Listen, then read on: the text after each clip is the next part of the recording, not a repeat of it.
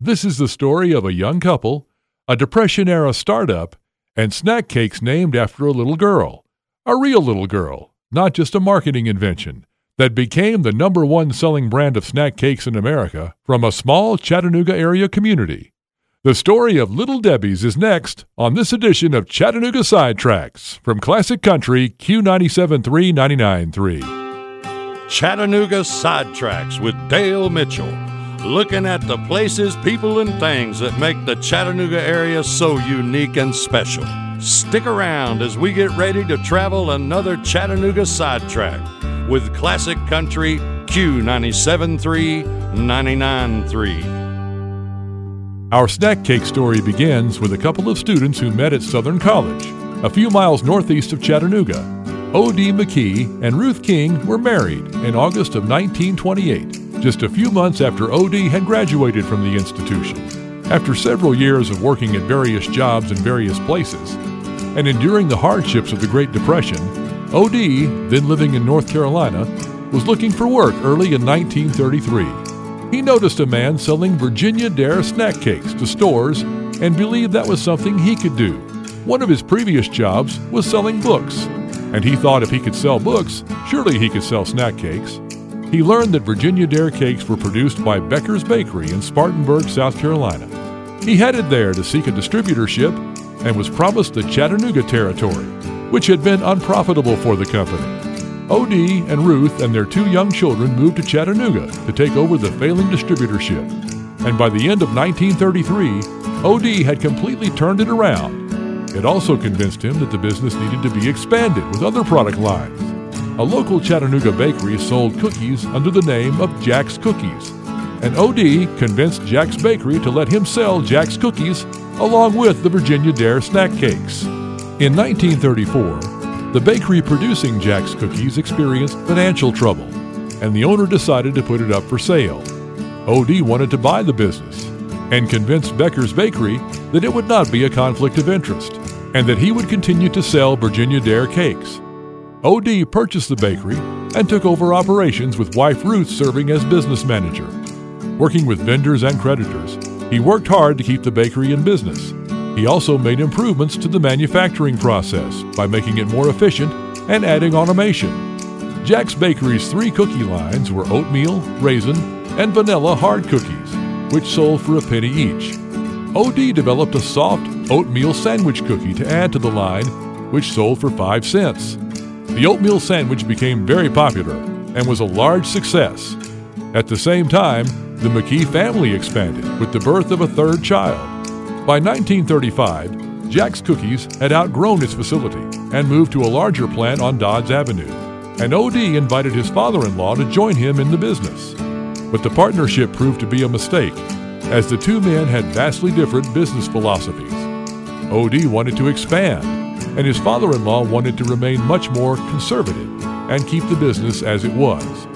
In the meantime, OD purchased Carson's Cookie Company in Spring Hope, North Carolina and sent his brother and brother in law there to run the operation. Later in 1936, it became obvious that the partnership with his father in law was untenable, and they would have to separate.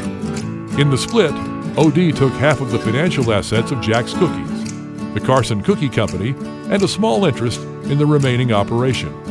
His father in law kept the Chattanooga plant and assets, and the other half of the financial assets. So O.D. and Ruth headed back to North Carolina to start a Jack's Cookies in Charlotte as their fourth child was born. They closed the Carson Cookie Company and moved its equipment to Charlotte with a plan to start production in late January of 1937. After using most of his capital on equipment for the operation, a new oven being transported from Cincinnati by truck was badly damaged when the truck overturned on an icy road. The expense of repairing the oven exhausted the McKee's capital and forced the opening of the new plant to March. They stayed afloat financially by selling cookies from Jack's Cookies in Chattanooga door to door. When the new plant opened, sales proceeds from one day would be used to purchase ingredients for the next day's production. Slowly, the business began to grow, and by 1941, the company needed a larger facility to keep up with the growth. OD and Ruth had always leased buildings up to this point, and this was an opportunity to own their own building for the business. After World War II ended, building material costs skyrocketed and caused the construction costs of the new facility to almost triple and would prevent OD from financing the new plant himself. After several complications, he was finally able to get a government small business loan, and the new plant for Jack's Cookie Company opened in Charlotte in March of 1947. By 1948, some continuing health issues forced OD to consider retirement at the age of 43. He worked out a lease purchase plan to sell the operation, but under the new management, the company did poorly, and sales declined while debt increased. OD came out of retirement after two years to try to restore the company, but the challenge was too great, and he finally sold controlling interest in late 1950. After much conflict with the new ownership over business strategy, OD left the company in early 1951. But in April of that year, OD received a call from his brother in law, Cecil King, who was now the owner of the original bakery in Chattanooga that OD had sold to his father in law.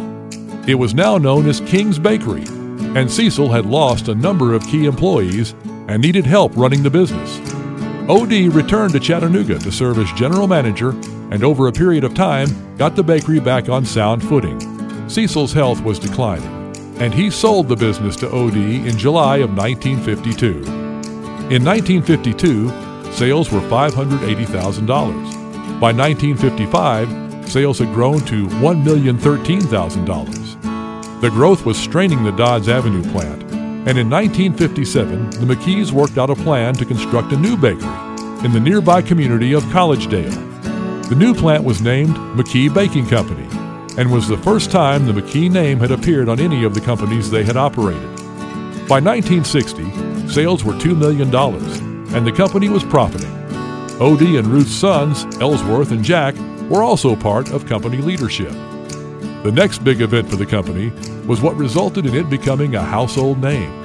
OD was meeting with a packaging supplier named Bob Mosier, who stressed the need for the company to have a brand identity that would symbolize the quality of the products and be easily recognizable. Mosier asked OD the names of his grandchildren. One of the names was Debbie, and Mosier said, There's your name, Little Debbie. Debbie was the four year old daughter of Ellsworth McKee. Mosier got a picture of Debbie and his art department worked up some packaging ideas. Shortly thereafter, all the products of McKee Bakery bore the Little Debbie logo, and her picture on the packaging was a rapid success. Since then, McKee Foods Corporation has continued to grow. The original Collegedale plant has been expanded 13 times, with a second and later a third plant built nearby. Additional plants have been opened in Gentry, Arkansas, and Stuarts Draft, Virginia, along with a distribution center in Kingman, Arizona. In addition to Little Debbie products, the company also produces Sunbelt Bakery, Drake's Cakes, and Fieldstone Bakery brand products. Little Debbie's are the number one snack cake brand in the United States, and by 2005, the company had reached 1 billion in revenue. And through it all, it has continued to be managed by members of the McKee family, now into the third generation of leadership. And Little Debbie now known as Debbie McKee Fowler, she is an executive vice president and member of the board of McKee Foods. And the logo based on the picture of her as a four year old still graces every package of Little Debbie cakes. We hope you enjoyed this edition of Chattanooga Sidetracks. Be sure to subscribe to Chattanooga Sidetracks on your favorite podcast player or service, and make sure to join us again soon when we take another trip down Chattanooga Sidetracks, a production of Classic Country, Q973 993.